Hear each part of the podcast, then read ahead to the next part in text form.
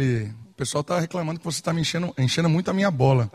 Então, Jorge é um dos homens que eu já ouvi que mais sabe da Bíblia, um dos homens que estou devolvendo o favor, um dos homens assim que transformou a minha tese de doutorado. Isso é verdade.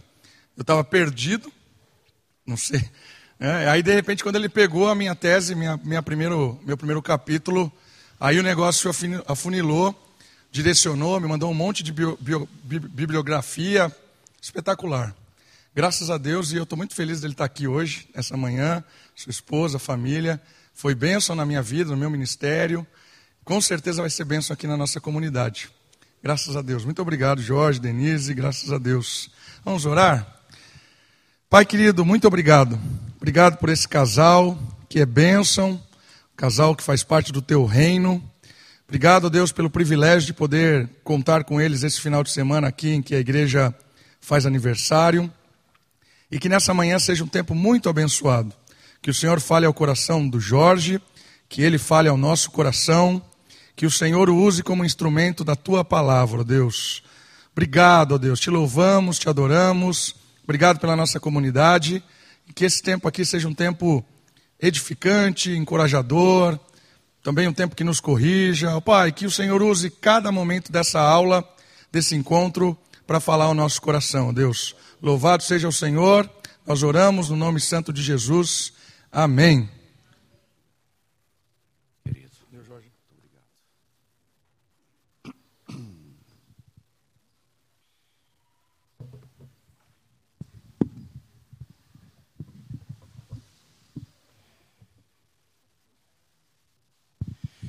Graça e paz, irmãos, irmãs. É, mais uma vez, muito feliz no meu coração de estar com vocês. Tive o privilégio, a Denise não teve, na vez passada, de estar aqui no cinquentenário da igreja, nos seus 50 anos, estando com vocês um final de semana muito rico. Comer churrasco na casa do presbítero Ivanildo. Bom cozinheiro, né? É coisa boa, gosto de comer carne. Obrigado ao, reverendo Davi por essa oportunidade, pela hospitalidade da Kate, da Sofia, que está aqui conosco. Obrigado, viu, Sofia? Você cedeu o seu lugarzinho lá para mim e para Denise, viu? É, de, de fato, a amizade que Deus colocou no nosso coração com Davi, sua família, eu, agora Denise, é muito especial. É, uma das maiores alegrias da minha vida é investir em gente. Faço isso já mais de 34 anos. Estou como diretor da Faculdade Teológica Sul-Americana, lá de Londrina, Paraná, onde eu moro. E eu gosto de dizer mais ou menos assim, igual o apóstolo João: eu não tenho maior alegria do que esta. Não tenho. Saber que os meus filhos andam na verdade. Isso é uma bênção na vida de um pastor. Saber que os seus filhos, a sua comunidade, o rebanho que é do Senhor, não é nosso mas que Ele nos deu a responsabilidade de cuidar. E estes e estas estão andando na verdade. Então, que essa celebração nesse dia de hoje, agora de manhã e depois à noite, seja uma celebração disso, de que essa comunidade está andando na verdade do Senhor, que ela continue firme nos caminhos do Senhor.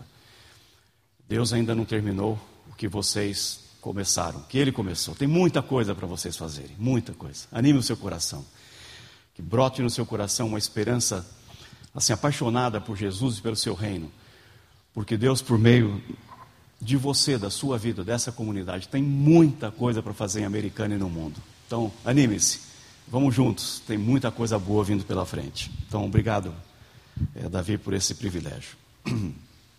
Minha garganta está meio fraquinha, Denise e eu saímos recentemente, mas fiquem tranquilos, já estamos bem. Do segundo Covid, então é, acho que agora vai ter segundo, terceiro, quarto, quinto, décimo, oitavo, e aí vai. Né? Pelo jeito, acho que a gente vai nesse rumo aí.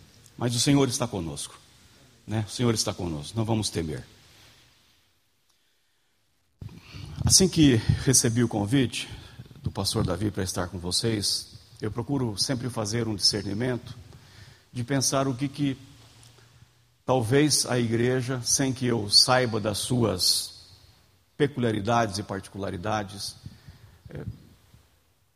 talvez precisaria ouvir e que nós precisamos juntos refletir.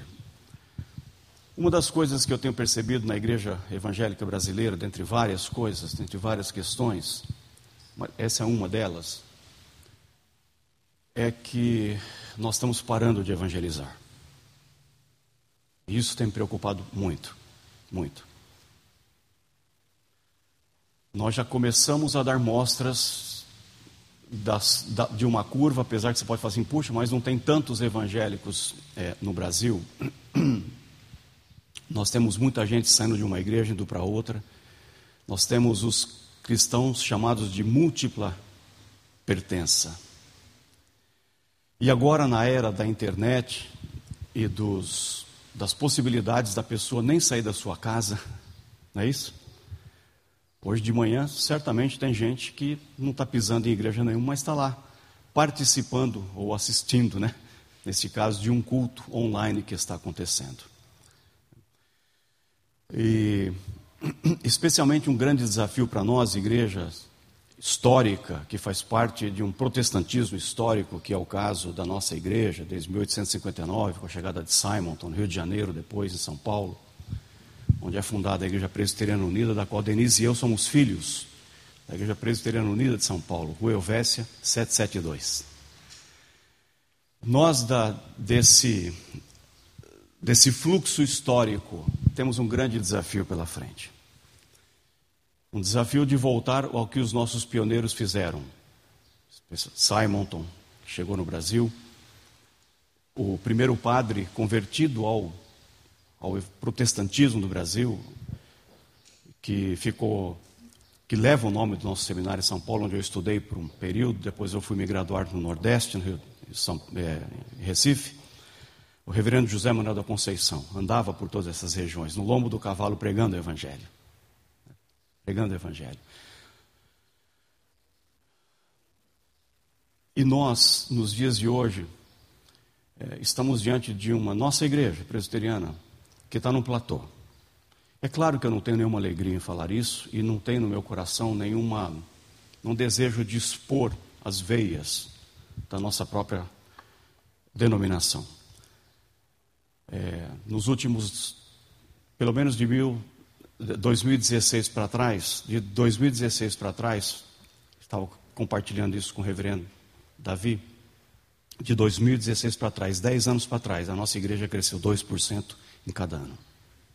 2%. Eu não sei se você sabe o que isso significa. Isso significa nada, praticamente. Por quê? Porque o, crescimento vegetativo brasileiro, ou seja, os nossos filhos que nós geramos, isso é chamado de crescimento vegetativo. Está no Brasil hoje em torno de 1,8%. Isso significa que Significa que, na média, cada casal vai ter 1,8 filhos. Aqueles outros pouquinho que falta ali, né? 1,8. Isso significa que nós mal estamos conseguindo manter os nossos filhos dentro da igreja. Você está entendendo ou não? Sabe o que significa? Isso é um grande desafio para nós. Por que, que é um grande desafio? Porque Deus expressou um desejo dele, não é meu, não é dessa igreja, ele expressou um desejo para nós, isso vem perpassando todo o Antigo Testamento. Eu quero ser lembrado de geração em geração. E eu e você temos este privilégio e esta responsabilidade de fazer com que o nome do Altíssimo, desse Deus Todo-Poderoso, soberano, que o nome dele seja lembrado de geração em geração. Por isso Jesus disse: prega o Evangelho. Por isso Jesus disse: proclame as boas novas, porque o, o nome do Pai assim será lembrado de geração em geração. E Deus tocou no meu coração para ministrar nesta manhã e na parte e na noite. Eu quero falar sobre esse desafio de sermos pontes para o mundo. Desse desafio de nós sermos estes e estas que se comprometem mais uma vez de dizer: Senhor, eis-me aqui. Do que depender de mim, eu farei de tudo para que o teu nome seja lembrado de geração em geração. É sobre isso que eu quero ministrar agora de manhã e, a, e à noite também. Então, se você até lá à noite tiver algum colega, alguma pessoa, convide-o para que Deus sensibilize também o coração desta pessoa e, quem saiba, até entregue a sua vida a Jesus.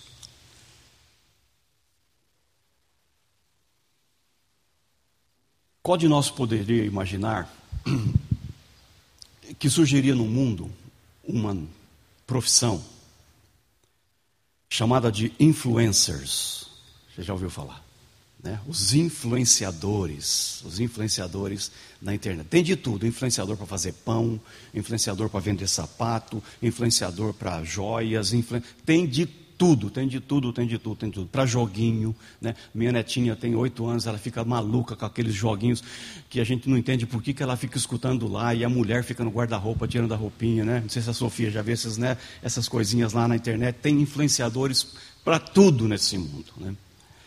É, que são chamados de influenciadores digitais, que por definição são aquelas pessoas que têm a capacidade de influenciar outras pessoas por meio da produção dos seus conteúdos nas mídias sociais. Tem influenciadores hoje milionários, milionários, que conforme ele vai crescendo o seu número de seguidores, então as próprias empresas, o próprio Google se incumbem de ficar todo dia lá com os videozinhos dele caindo como se fosse uma moedinha lá no cofrinho, né? Plim, um vídeo, plim, plim, plim, plim, e vão ficando milionários. E assim vão conquistando, tendo sucesso, se engajando um público que são fiéis seguidores destes influencers, desses influenciadores. E hoje eu quero falar de um influencer. Quero falar de um influenciador. Trata-se de uma pessoa que encontrou alguém e porque encontrou esse alguém, passou a influenciar os outros para que estes outros não fossem seguidores dele, mas fossem seguidores deste alguém. E eu quero falar nesta manhã com vocês a respeito de uma pessoa que normalmente passa um pouco ao largo das nossas reflexões, da vida da igreja, esse influenciador passa ao largo dos púlpitos, ele passa um pouco ao largo. Hoje eu quero falar com vocês e refletir com vocês sobre o primeiro seguidor de Jesus. O primeiro.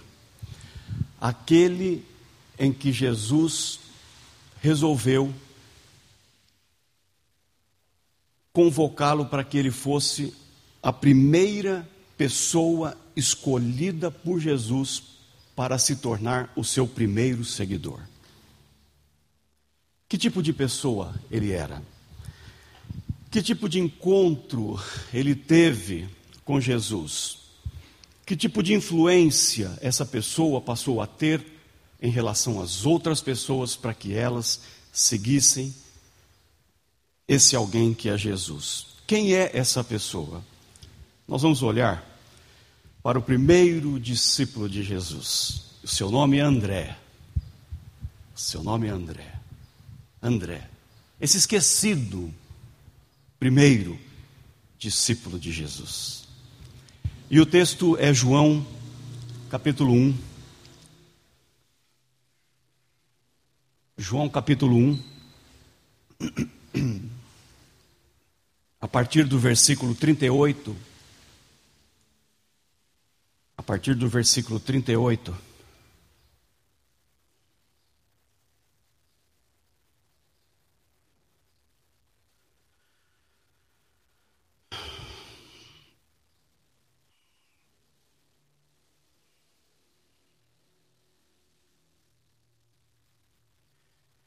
Vou passar para você, Sofia.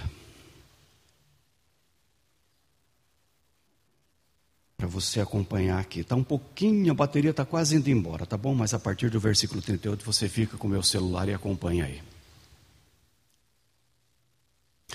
Voltando-se e vendo Jesus que os dois o seguiam, perguntou-lhes: O que vocês querem? O que vocês querem?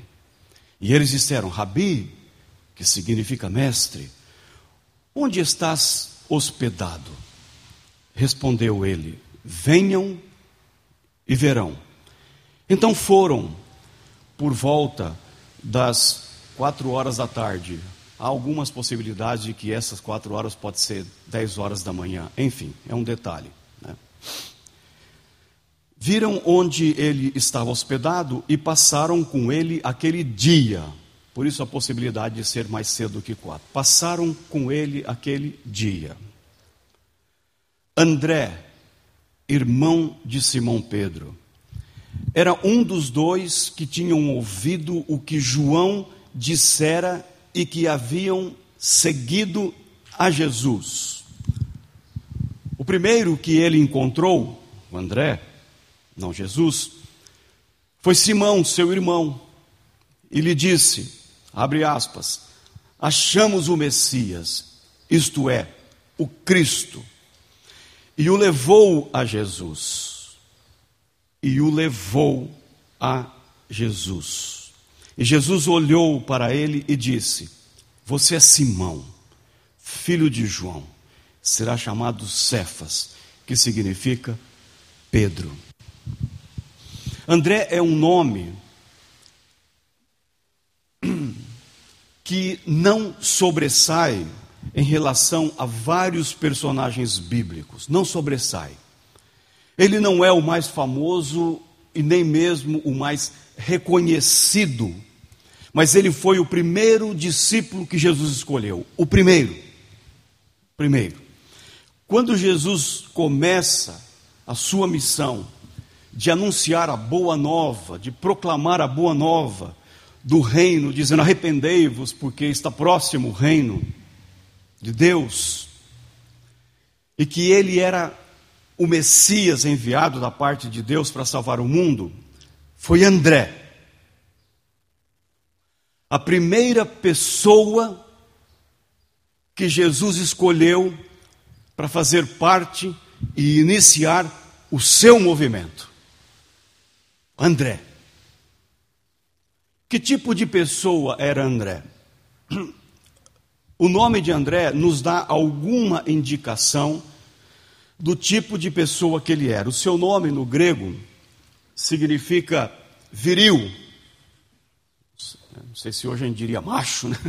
Não sei se seria isso, né? Não sei. Realmente não, mas viril. Alguém? Um pescador. Morava em Betsaida, na Galileia, um pescador da Galileia. Um sujeito simples, comum, da vida comum. Destes que quando você vai, ufa, finalmente no final do ano numa praia, né? né e ora a Deus assim, até jejua para não chover naquele tempo que você fica lá. Porque como, como chove quando a gente tira férias, é um negócio estranho isso. Bom, e você está andando, fazendo sua caminhada, e você vê alguns pescadores, né, normalmente finos, magros, mão toda cheia de calo, de rede, é, cheio de sarda, muito sol, muito exposto, com ruga, aquela coisa. E você vê essas pessoas que o dono dessas pessoas é o tempo. A maré é de três horas da manhã três horas da manhã vão para o mar. Tem esse negócio, deixa eu dormir mais um pouquinho. Se dormir mais um pouquinho, a maré passou e o peixe não pega. Vamos para o mar. Né? Trabalhando com a pesca, e portanto exige um trabalho duro, rema, puxa a rede, traz a rede com os peixes quando tem muito. Então era uma pessoa viril, uma pessoa forte, trabalhadora. Outra coisa que podemos saber sobre André é que ele era uma pessoa comum, ele era uma pessoa simples. E Jesus não chamou ninguém extraordinário para começar o seu movimento, não chamou o grande filósofo de todos os tempos. Simples, simples. Seria no caso de hoje um pedreiro. O cara que corre atrás do caminhão, pegando o lixo que eu e você consumimos. Simples, pessoas da vida, que não tem projeção. Para ser esse primeiro discípulo que ele resolveu escolher. Não é o mais renomado, não é o, o extraordinário da sociedade, o simples. Não era o mais famoso. Seu irmão Pedro Esse sim se tornou mais famoso. Tem uma catedral lá em Roma que leva o nome dele. Esse ficou famoso. Onde é que está a catedral de André? André não. André era André. André. Mas não era só André. Não era só André. Era menos do que isso. Era André, vírgula. Ainda para ajudar, é André, vírgula. Porque vou mostrar para vocês que na maioria das vezes que aparece o nome André, é André, vírgula. Irmão de Simão Pedro. Sabe essas rixazinhas que tem lá em casa, né? Uma, ele é uma queridinha da mamãe, mas do papai. É irmão, é André, vírgula. Irmão de Simão Pedro. Existem quatro listas dos discípulos na Bíblia.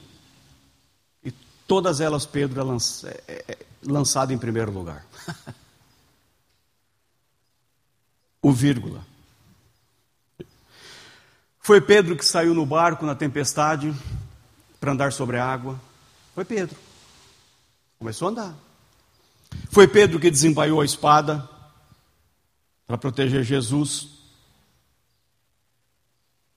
Foi Pedro que fez as grandes profissões públicas de fé. Tu és o Cristo.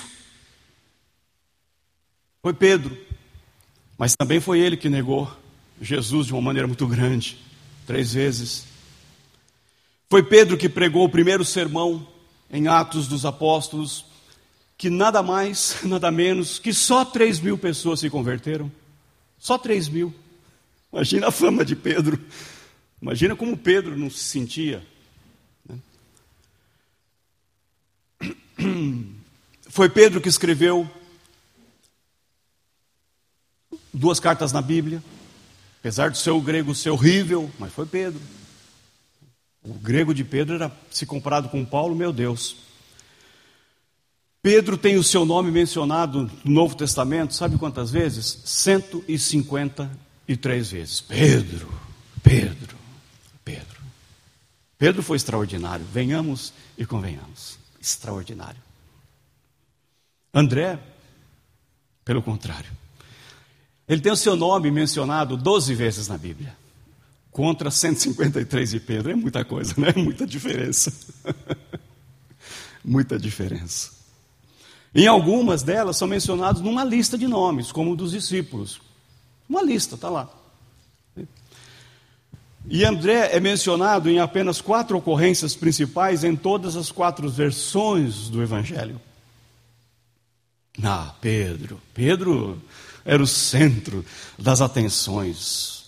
Participou dos momentos mais históricos. E era Pedro que fazia parte da patotinha santa. Pedro, Tiago e João, um, num barquinho. Pedro, Tiago e João, oi, num barquinho. André, segue a tua vida, André. André nas sombras, Pedro na plataforma. Pedro extraordinário, André comum. Quando Jesus escolheu o seu primeiro discípulo, não escolheu nenhum extraordinário. Nenhum. Ele não escolheu a pessoa mais famosa da sociedade. Escolheu um homem comum, com uma vida simples, um pescador.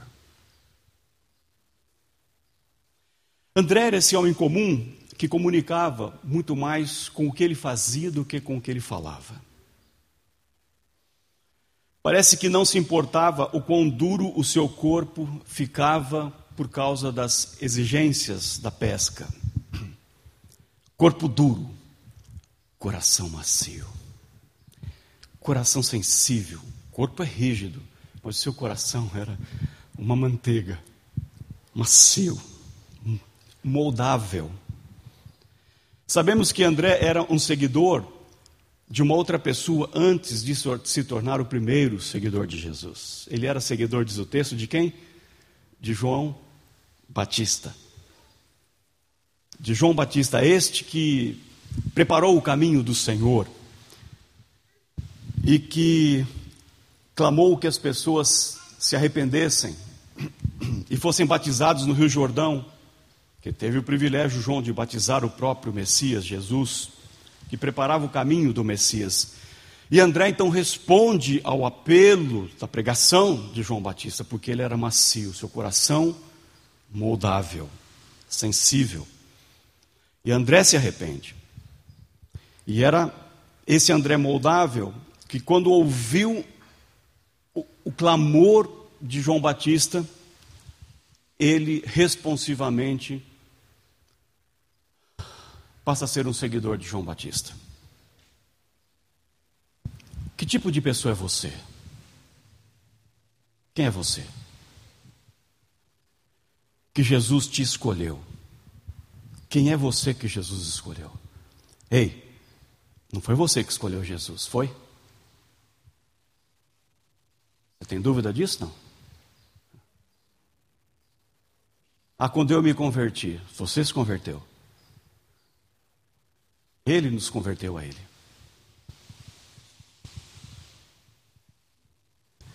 Que tipo de pessoa é você que agora passa a ser um seguidor, passou a ser um seguidor e passa a servir este mestre na sua vida. Você não tem que ser necessariamente um diretor de uma instituição, não tem que ser necessariamente um grande líder de expressão, ou quem sabe um grande orador, uma grande oradora. Não. O que eu e você precisamos ser é como foi André, moldável, ensinável, responsivo, pessoas que estão abertas para seguir a Jesus. E pessoas que vão andar atrás de Jesus, não na frente dele. Se alguém quer vir após mim, após mim, atrás de mim, porque o discípulo não é maior de quem? Do que o mestre. Ele não é maior. Pessoas que reconhecem que Jesus é o mestre e elas são seguidoras. Ele é o bom pastor das suas ovelhas e nós somos rebanho do seu pastoreio. Que tipo de encontro teve André com Jesus? Que tipo de encontro foi esse?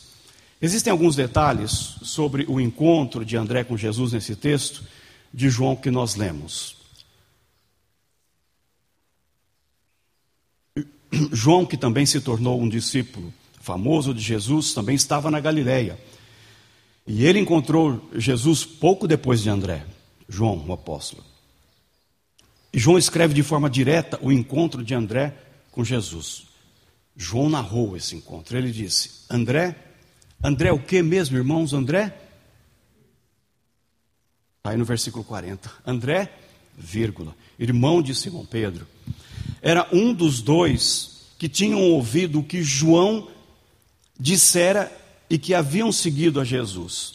André era um desses dois discípulos de João Batista, que João Batista havia apontado e disse, depois de 400 anos do silêncio de Deus, do período intertestamentário entre o Antigo e o Novo Testamento, 400 anos do silêncio de Deus, e esse silêncio é rompido na voz de João Batista de que dizeis o Cordeiro de Deus, que tira o pecado do mundo.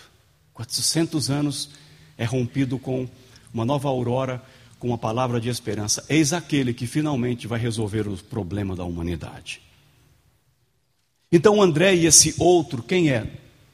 Sem nome, começaram a seguir a Jesus. Agora Jesus poderia dizer finalmente que estava sendo seguido.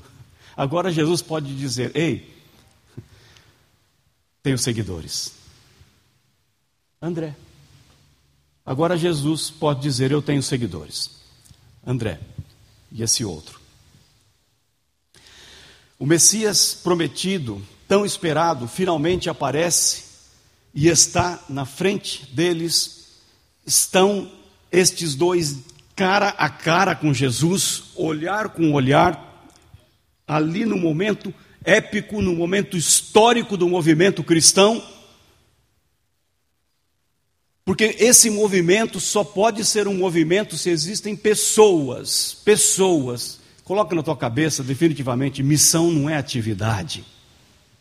Missão é relacionamento. Missão é relacionamento. E às vezes a gente acha que é, são atividades. Pode a missão ser realizada por meio de atividades, programas, etc. Mas missão, acima de tudo, é relacionamento. É isso que o diabo quer fazer conosco e com todas as pessoas que tentam seguir Jesus quebrar o relacionamento. É isso que ele fez no jardim do Éden quebrar o relacionamento de Adão e Eva com Deus a ponto deles terem sido expulsos do paraíso, porque missão é relacionamento. Eu vou falar um pouco mais disso hoje à noite. E eles estão cara a cara com este que eles seguiriam e queria iniciar um movimento que chegou até nós agora, por causa do seu primeiro seguidor e destes outros seguidores. E de repente vem uma pergunta de Jesus, que Jesus estava passando, estava andando, e esse André e esses dois discípulos de João seguiam outro mestre, chegam para Jesus, e Jesus olha para ele e fala assim: Ei, o que, que vocês querem? Vocês querem o quê? O que, que vocês querem?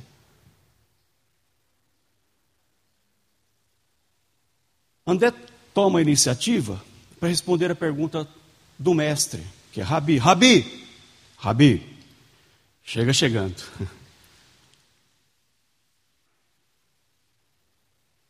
Já chega consciente de quem era Jesus. Rabi, mestre. Olha a pergunta de André. O que, que vocês querem? Onde que o Senhor está hospedado? Onde que o Senhor está hospedado? Tem lógica. Você responderia isso? O que, que você quer de mim? Onde é que você está hospedado, Davi?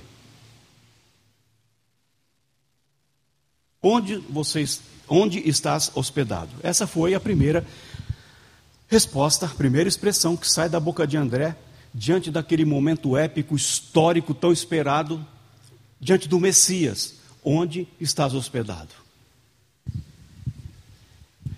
Convenhamos, isso não impressiona muito, impressiona? Mas eis o ponto. Jesus não precisava ficar impressionado com as palavras, com a linguagem religiosa, com a intelectualidade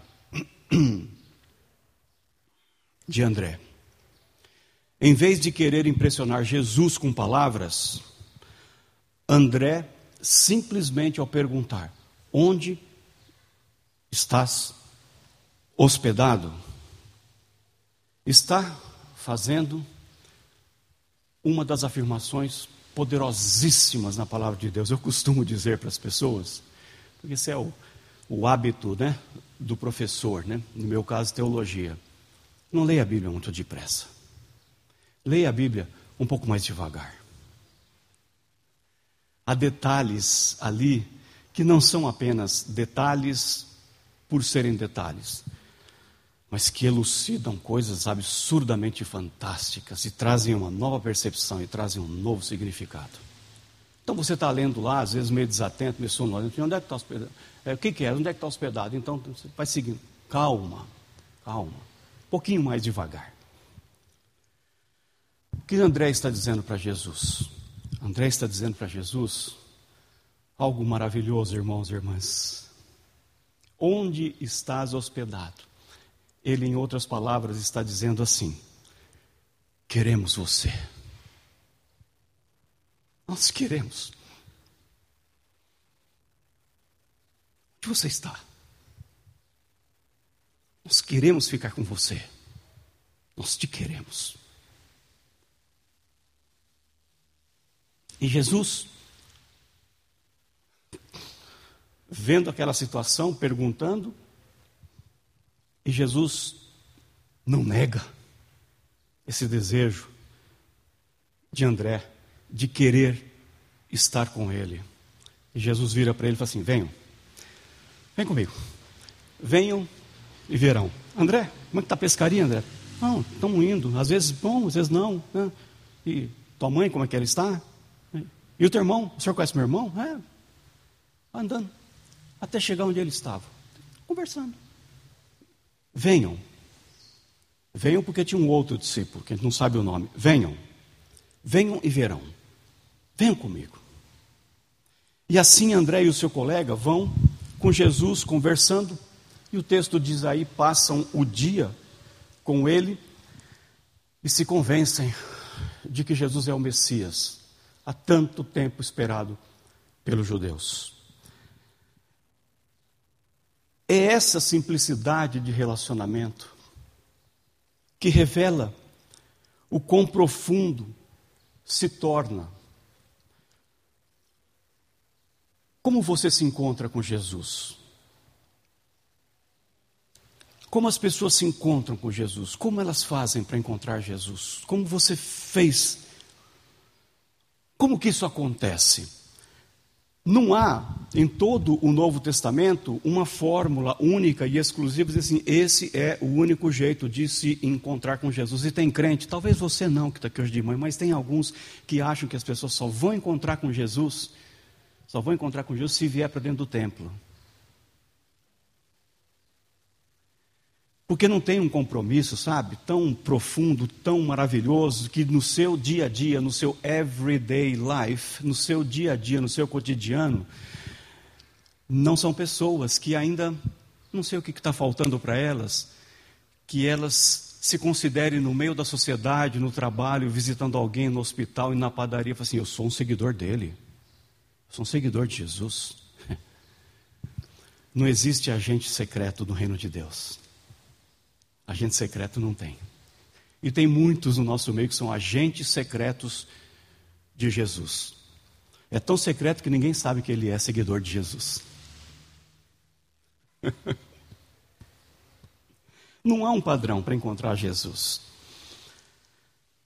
Para começar esse relacionamento, acontece das maneiras mais distintas e mais diversas, e ninguém pode normatizar, ah, só é dessa maneira que se encontra com Jesus. João Batista, por exemplo, encontrou Jesus quando o batizava e deu testemunho do cumprimento das suas promessas. O apóstolo Paulo encontrou Jesus quando uma luz ofuscante no caminho de Damasco, ele tem aquela situação lá, ele encontrou Jesus dessa maneira, e Jesus pergunta para ele: Por que você me persegue, Paulo? Um homem chamado Natanael encontrou Jesus quando ele disse para ele, Natanael, tudo o que ele estava fazendo na vida dele. Não tem padrão para isso daqui. O que tem padrão é o seguinte: você é discípulo de Jesus. Esse é o padrão. Todos nós aqui somos discípulos dele. Nós somos seguidores desse movimento. Encontrar Jesus pode ser diferente para cada um de nós, de acordo com as nossas personalidades, interesses, experiências, mas sempre será um encontro transformador, porque é encontro de relacionamento, sempre será transformador. André encontrou Jesus quando João Batista o apontou para os seus discípulos, quando André e seu colega então são atraídos, atraídos, que é esse o poder de Jesus, que na cruz ele falou: quando eu for, eu os atrairei para mim, esse poder, atração que Jesus tem, e que às vezes a gente desconfia que ele não tem, que ele é impotente, mas ele atrai as pessoas para ele e o nosso dever é apresentar essas pessoas para Jesus, para que uma vez apresentadas, essas pessoas sejam atraídas por ele. E como foi a mulher samaritana, a ponto de dizer assim: já não é mais por aquilo que os homens disseram no testemunho, não é mais porque tu falasses, mulher, mas nós também percebemos que ele é o Messias. Esse poder de atração que Jesus tem, e a gente fica com medo, às vezes, de manifestar, de dizer: eu sou um seguidor dele e ele está ouvindo você dizer, enquanto essa pessoa, de quem ele já começa a atraí-lo. Que poder esse homem tem! Toda autoridade me foi dada nos céus e na terra. E ele disse para nós: ide, portanto, e fazei discípulos. Esse é o desejo dele para nós. Para que a gente saia, quem sabe, de 2% dos nossos filhos. Essa igreja vai para 5%, para 10%. 15, 20, 30%, e essa semente vai sendo plantada de 30, 60 a 100 por um. Imagina essa igreja, 100 vezes mais, 100 por um. Uau! Você crê? É possível? É, mas só vai ser possível se você fizer a tua parte. O teu relacionamento revelar Jesus para as pessoas. Quando André e o seu colega foram atraídos por Jesus, esse encontro começou com essa pergunta: O que vocês querem E essa mesma pergunta continua ecoando para mim e para você.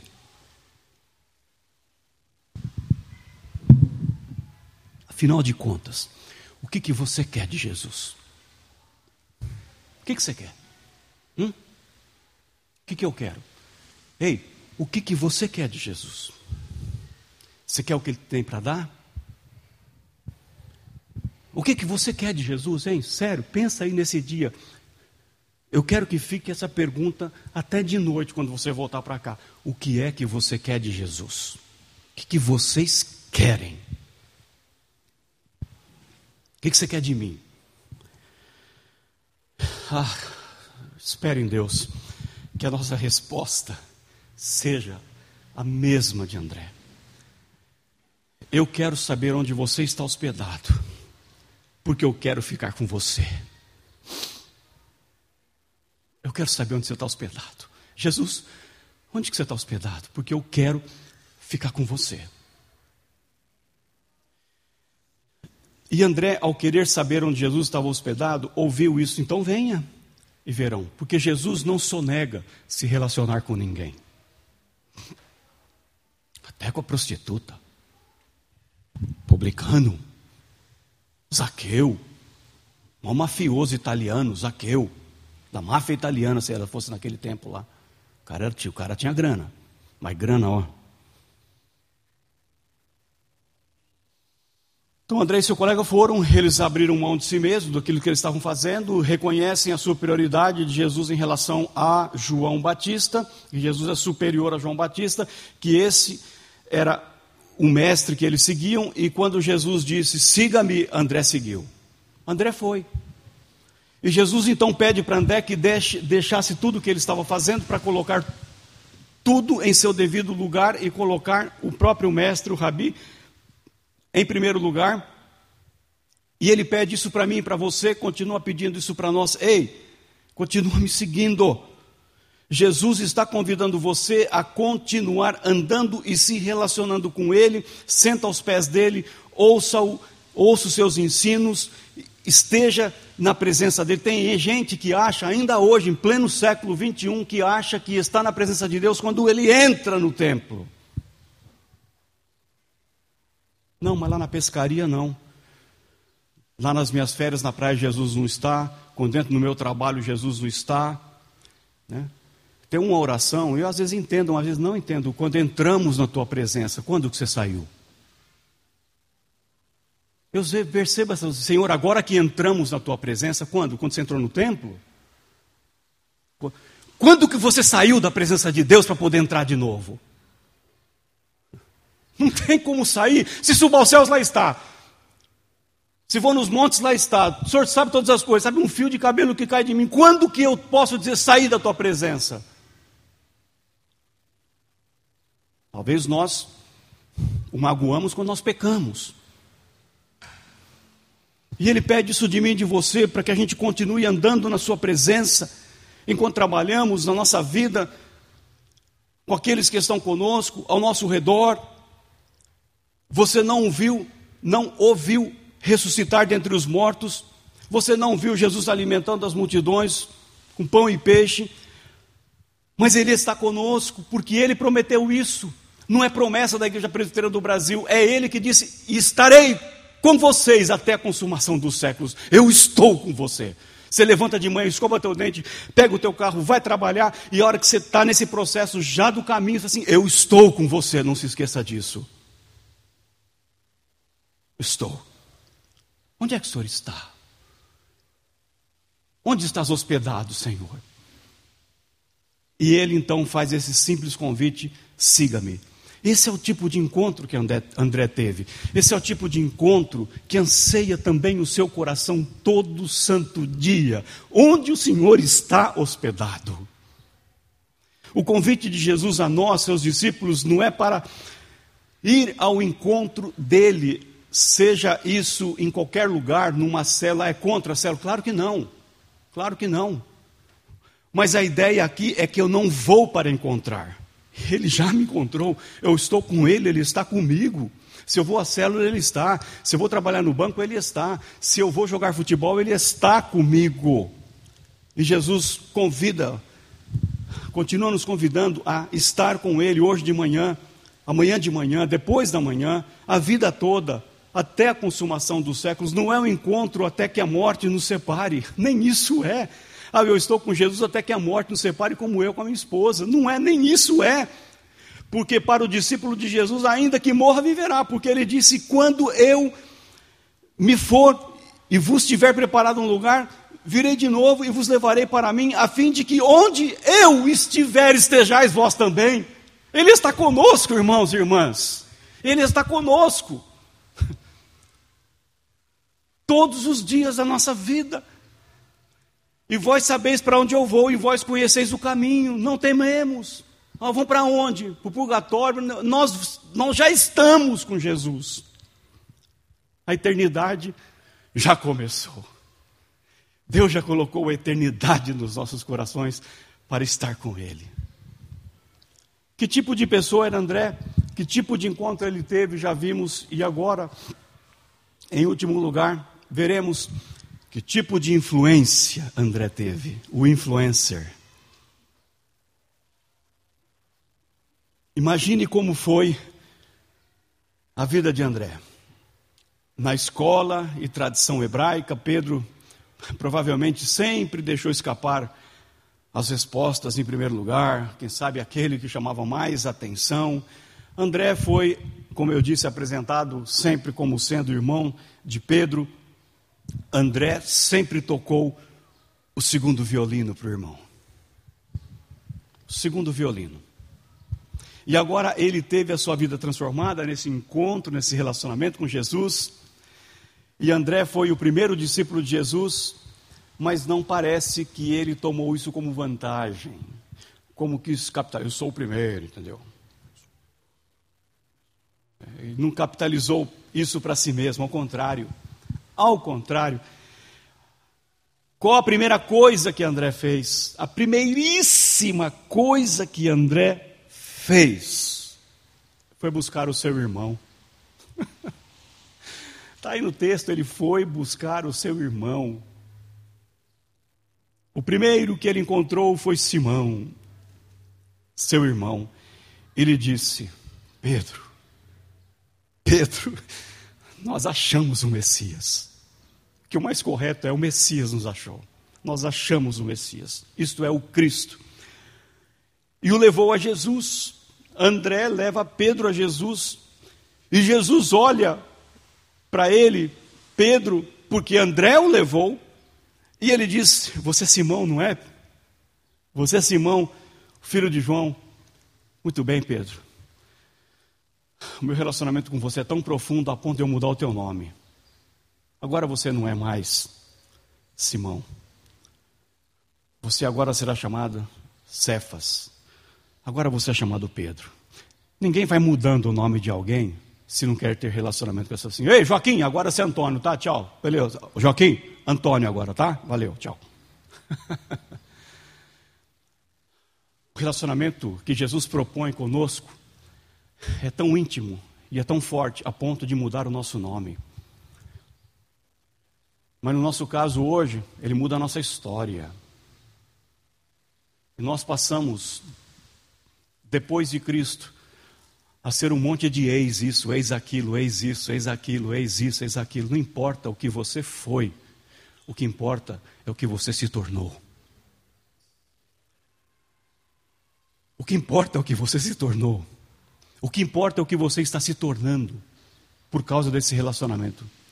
E ficava inquirindo, aquele cego inquirindo, quem é este? Quem é este que fez isso com você?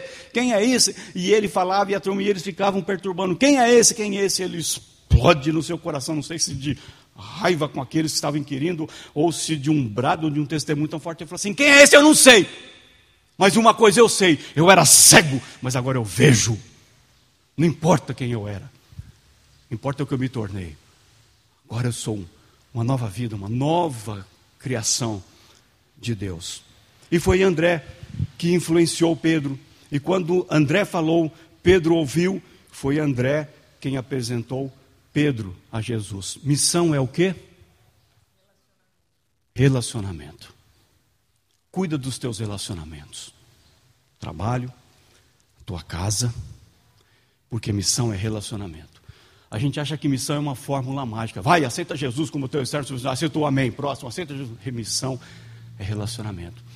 Se você não cultiva os seus relacionamentos, e o pior, se nós temos relacionamentos truncados, maltratados, perigosos, ásperos, que autoridade você tem para apresentar Jesus para o outro? Falar é uma coisa, ganhar o direito de ser ouvido é outra. Falar todo mundo fala, mas ter autoridade para ser ouvido isso é outra coisa. Porque autoridade tem a ver com vida, tem a ver com integridade, tem a ver com santas motivações. Você pode continuar falando, mas se a tua vida não é um testamento idôneo, as pessoas vão falar assim: você, como é que é? Você é seguidor daquele que diz lá que mataram, ressuscitou dentre os mortos? Você é seguidor dele? Aham. Uhum. Tem certeza? Uau. Aquele diácono foi muito confrontado. O rapaz trabalhava no escritório de contabilidade. E lá tinha um rapaz, tipo um escriturário, um, algo do tipo. E o diácono e esse rapaz. E entre outras pessoas no escritório. E esse rapaz foi no culto da igreja presbiteriana Moriá, nos seus 54 anos de existência. E esse rapaz entregou o coração dele para Jesus. E ele nunca tinha ouvido falar desse Jesus de que transforma a vida. E esse rapaz ficou num êxtase impressionante. Na segunda-feira ele vai para o escritório de contabilidade. A hora que ele entra, ele já chega com um sorriso no rosto, parece que iluminado, aquele brilho, sabe? Que do novo nascido, do novo nascimento, que você passou por isso, você se lembra, você se lembra quem você era, onde você estava e que você se tornou com Jesus. E ele entra e o, e o diácono fala assim. E, e, e, você pensa que é a historinha que eu estou contando? Não é, não. É, ele falou assim: o que aconteceu com você? você tá, parece que você está bobo, assim, alegre, vibrante, feliz. O que, que aconteceu com você? Ele falou assim: o que aconteceu comigo? Eu ontem fui numa igreja, tinha um pregador lá e falou, não sei nem o nome dele, ele falou, mas ele falou desse Jesus de uma maneira que eu não sei o que aconteceu comigo. De repente ele falou assim: se alguém queria, quer né, receber esse Senhor sobre a sua vida, eu levantei, ele mandou vir para frente, ele olhou comigo, eu estou assim, eu não sei nem onde é que eu estou, onde é que eu estou pisando, eu estou eu, eu, eu seguindo esse homem aí, que eu vou conhecê-lo mais tudo mais. Eu me tornei um seguidor de Jesus. Ele falou assim é mesmo? Então nós somos irmãos. O rapaz olhou para ele e falou assim: Como? É, nós somos irmãos, então, em Cristo agora. Eu também sou seguidor de Jesus, eu sou diácono de uma igreja. Ele falou: Você? Eu trabalho já faz 15 anos com você, você nunca me falou de Jesus, você nunca me apresentou a Ele, você nunca, pelo contrário, você tem umas atitudes aí até estranhas. Você, você não é seguidor de Jesus. Porque se você fosse, você teria prazer de falar dele, estar com ele, falar para mim, por que, que nesses 15 anos você nunca me apresentou esse que agora eu recebi na minha vida? Você é mesmo seguidor de Jesus? Dorme com esse barulho. Dorme com esse barulho. Não tem agente secreto no reino de Deus. Nós somos públicos, públicos.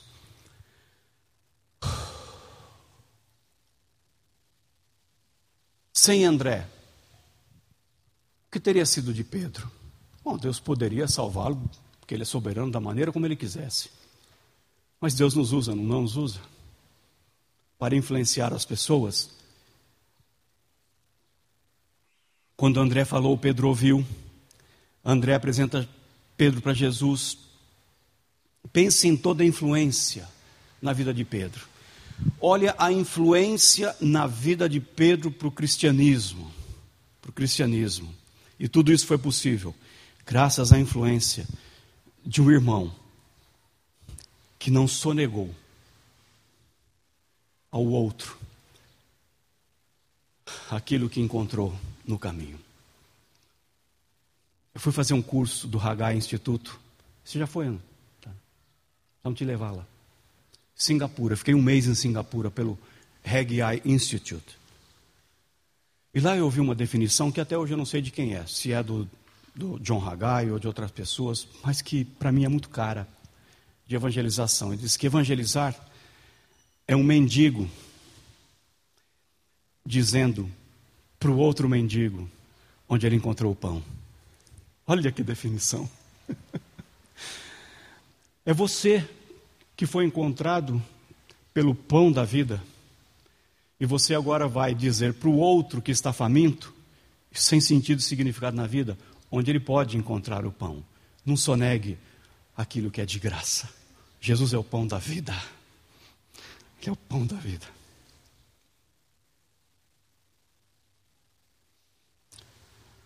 A primeira coisa que André faz então é contar a Pedro sobre Jesus. Isso revela esse coração generoso, coração que compartilha o que recebe. Como pode eu ser um seguidor dele e eu nunca compartilhei com outro, para que esse outro tenha o que eu tenho? Era aquele diácono. Ele encontrou Jesus, passa um tempo, diz o texto bíblico, com Jesus, e ele não podia deixar de contar a alguém sobre isso para trazer alguém para Jesus. E essa não foi a única vez. Veja o André, vírgula. Veja o André, vírgula. No quando cinco mil foram alimentados, quando, quando lemos no Evangelho, a próxima vez que nos encontramos com André, em João capítulo 6, no relato, em que Jesus alimenta cinco mil pessoas famintas, Jesus estava ensinando na Galileia, milhares de pessoas foram ouvi-lo, e ele estava ensinando, e estava ficando tarde, e eles não tinham comida para se alimentar, e a multidão ali estava faminta, e André entra em cena. André, vírgula. O que, que André faz? Ele está fazendo a mesma coisa ele está trazendo alguém para Jesus. Desta vez, um pequeno menino, viu, Sofia? Uma pequena menininha, oito anos, um pequeno menino, e ele tinha lá os seus pãezinhos e os seus peixinhos. E ele então apresenta essa criança para Jesus. Criança.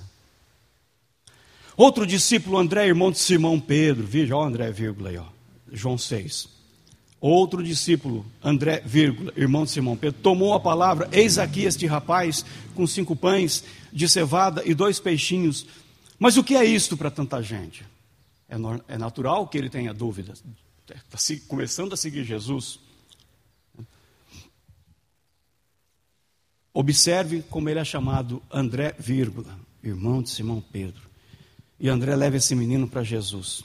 E foi esse garoto que trouxe os pães e os peixes, e foi por meio disso que Jesus alimentou multidões, para que multidões fossem feitas discípulos e discípulas dele, de Jesus. O domingo de Ramos, a gente não usa muito essa expressão, mas. Né? Que a próxima vez, seis capítulos mais à frente, em João 12, o cenário aqui é um domingo, chamado Domingo de Ramos. Jesus está chegando no fim da sua jornada, no fim do seu ministério terreno, e aí tem aquela famosa entrada triunfante, né? Que de triunfante não tem muito, né? Num burrinho. Não é lá como aqueles cavalões alazão do Império Romano, com aquelas espadas, aquele negócio todo e tal. Vem aí o rei dos judeus. E, não. Um burrinho ali entrando, um pouco de folhas no chão, né? Que triunfante que é isso, né? Não tem nada de triunfante. E Jesus então está chegando ao fim desse seu ministério terreno e ele vai entrando então em Jerusalém. E o texto bíblico de João 12 diz: Eis que os que tinham ido adorar a Deus na festa das Páscoas estavam ali alguns gregos, gregos, não judeus. Outra cultura, outro povo, outro estilo. E eles se aproximaram de Filipe. Filipe era de Betsaida da Galileia. Com um pedido, os gregos chegam para Filipe e pedem assim: Senhor, queremos ver Jesus. Você acha que não? A multidão aí pode até não dizer dessa maneira, mas esse povo de americanos, eles estão desesperados, eles precisam ver Jesus. A tua vizinha precisa ver Jesus. O teu amigo do trabalho, da universidade, precisa ver Jesus. Queremos ver Jesus. Sabe o que aconteceu? Filipe não falou assim: beleza, venham aqui, gregos, todos vocês gregos, ajuntem-se, ajuntem, venham assim, aqui, aqui, aqui está Jesus. Não, não era isso normal? Eles perguntam para Filipe: o que Filipe teria que fazer? pegar todo aquele povo que estava pedindo os gregos, vem, gente, por favor, vem, aqui, aqui está Jesus. Felipe foi dizê-lo a André. Será que André já estava ficando conhecido? Não, ele é ponte, ele é o cara, sabe? Ele sabe fazer isso. Ele é... Será? Eu não sei. Mas está dizendo aqui, ó, João 12, 20 a 22. Felipe foi dizê-lo a André. E os dois juntos o disseram a Jesus. Note que Felipe não sabe o que fazer.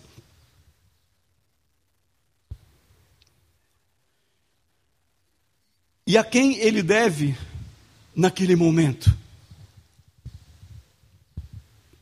Deve Felipe falar com Pedro, Tiago, João? Não, ele vai falar com André.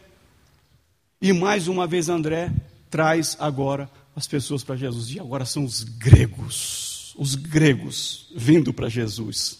Diz a tradição cristã que depois da morte e ressurreição de Jesus, André ficou em Jerusalém e ministrou ali por vários anos. Diz a tradição.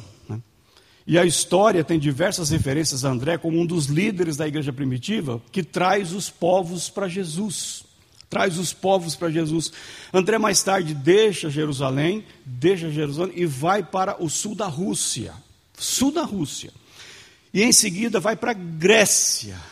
Ó, aquela coisa de trazer os gregos para Jesus ficou na cabeça dele. Se eu trouxe um grupinho para Jesus, eu vou para a Grécia.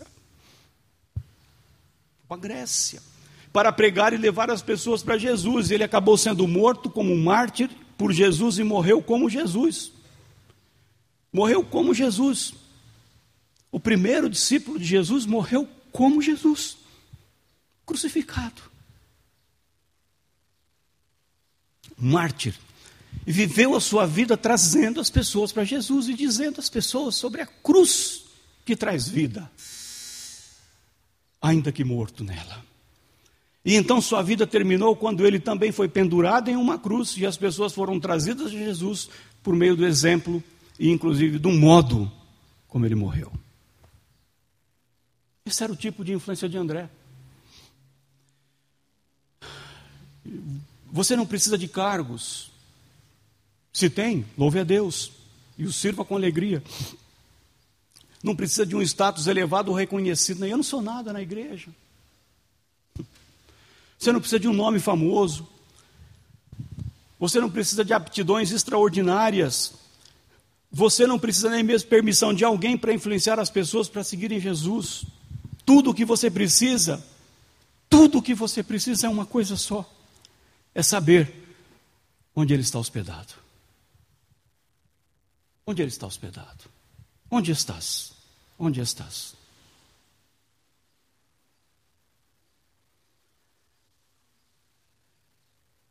Fique com Jesus. Passe o dia com Ele. Faça da tua vida uma hospedaria do Mestre. Onde ele está hospedado? Hospede o Mestre na sua vida, 24 horas por dia, sete dias por semana. Tenha comunhão com Ele. Passe a contar, compartilhar com alguém sobre o que dele você experimenta.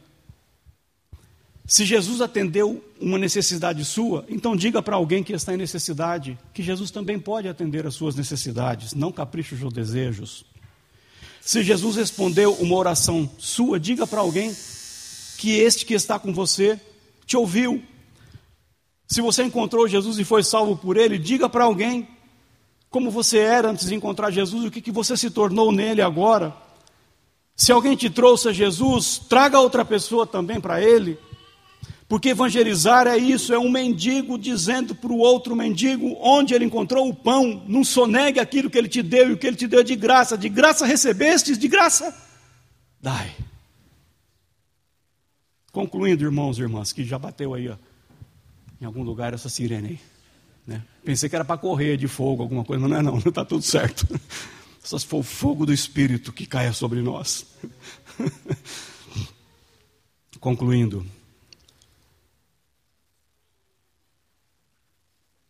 Em 1934,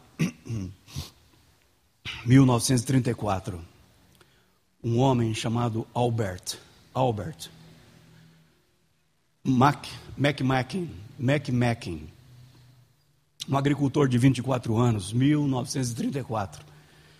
Tornou-se um seguidor de Jesus e ele, como aquele rapaz, cheio de entusiasmo, de vida que enche o seu coração, ele então começou a encher outra coisa. Esse agricultor de 24 anos começou a encher um caminhão que ele tinha né, para transportar as suas produções e começou a encher esse caminhão de pessoas e começa a levar essas pessoas para uma reunião que estava tendo em um determinado lugar mais distante e as pessoas estavam indo lá porque lá as pessoas iam para ouvir a respeito desse Jesus.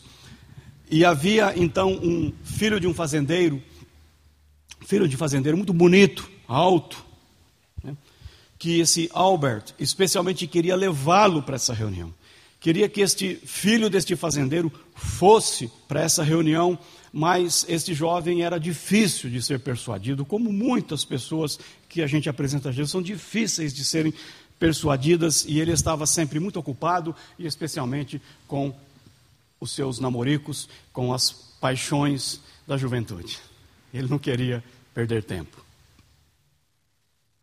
Não estava interessado em ser um cristão, porque isso poderia tirá-lo desse foco de se relacionar com as garotas. Eventualmente, esse Albert conseguiu persuadi-lo, convidando-o não para ir a esta reunião, porque quando você realmente quer levar alguma pessoa para Cristo, você não deu certo aqui não. Então vamos pensar de outro jeito, como é que é outra maneira, como é que é outra forma. Tem gente que já desiste e fala assim, vai para o inferno mesmo.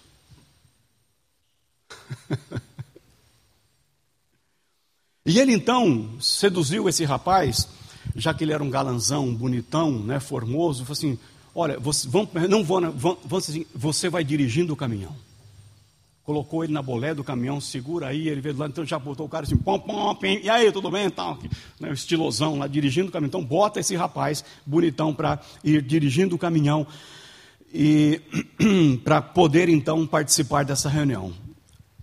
E esse rapaz, indo, dirigindo esse caminhão e levando essas pessoas, de alguma maneira vai se encostando naquilo que estava sendo dito na programação e ele começa a ter pensamentos que nunca tinha passado por ele antes. Então ele passou a ir a todas as noites essas reuniões e para ouvir mais, ouvir mais, até que em uma noite específica, num determinado momento, esse próprio rapaz que dirigiu o caminhão foi num desafio, num apelo e entrega a sua vida para Jesus.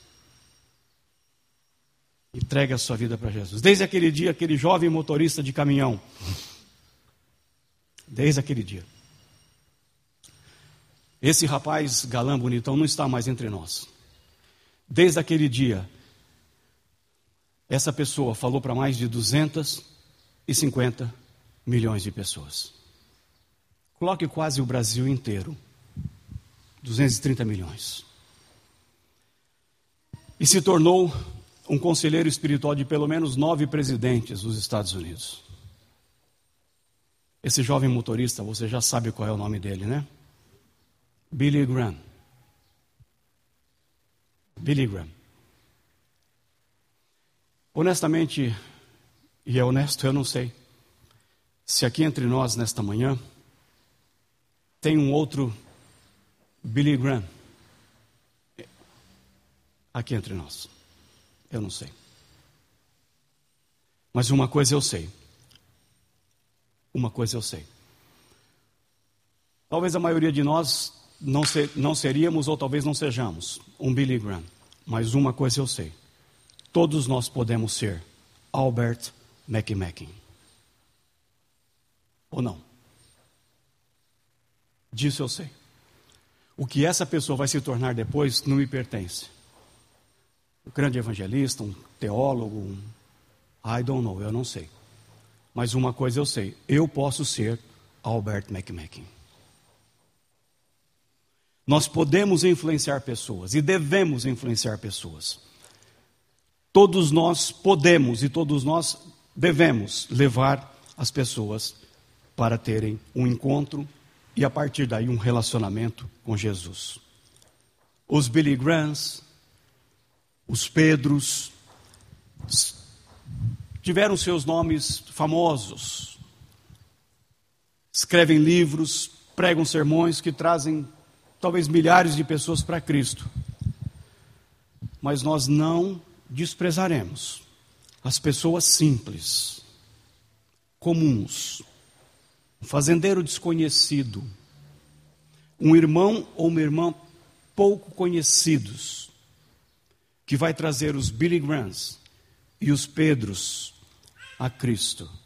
E os Pedros vão receber talvez a maior atenção, a honra, ou talvez os maiores reconhecimentos, não importa. Mas quando Jesus, quando Jesus foi começar o seu movimento, ele escolheu André, vírgula, filho, irmão de Simão Pedro. André foi o primeiro que ele escolheu. A maioria de nós, talvez não conseguiremos, e honestamente eu nem quero. A maioria de nós talvez não sejamos Pedros. Porque talvez eu possa dizer assim, Pedro, quem sou eu para ser igual Pedro? Você acha que um dia eu vou ter meu nome numa catedral? Também nem quero. Mas uma coisa eu sei. Todos nós que aqui estamos, podemos ser André. Você pode ser André. Você pode ser André. Você pode ser André, você. Todos nós aqui podemos ser André. E o primeiro presente que eu quero que você dê a essa igreja, nos seus 54 anos de vida, vamos comer um bolo, acho que hoje à noite, né, pastor? Tudo certo. Tudo certo. Tenho certeza que vai ser maravilhoso. Já estou esperando esse momento glorioso. estou antevendo já aquele bolo, aquela velhinha assim. Mas eu queria que você desse um presente para a sua igreja, para a sua comunidade de fé. O maior presente que você pode dar para essa igreja, o maior presente, é definitivamente se transformar no André. É o presente de ocupar esses bancos porque você é André.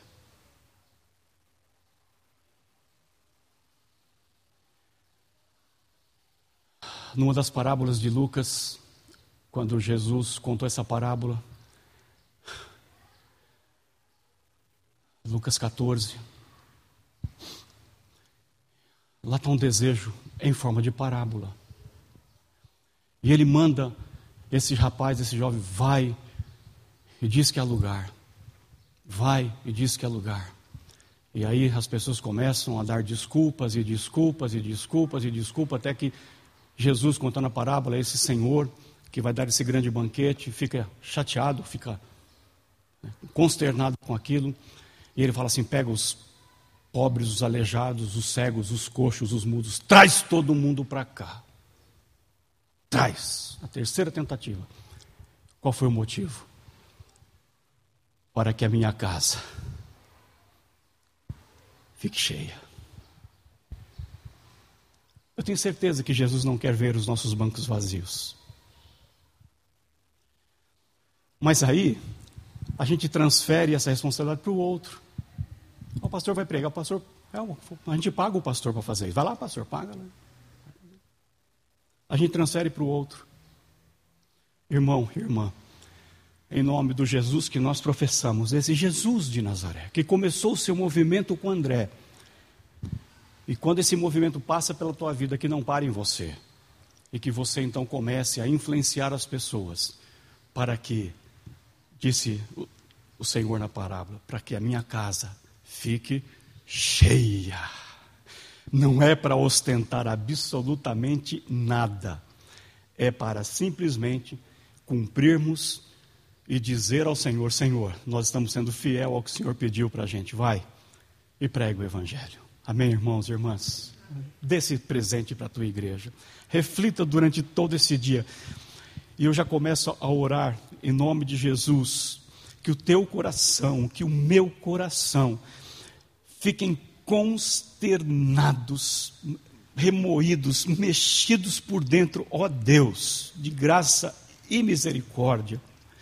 O Senhor já nos convenceu que por meio do teu filho Jesus cravado na cruz, o Senhor deu a nós a salvação, a vida eterna.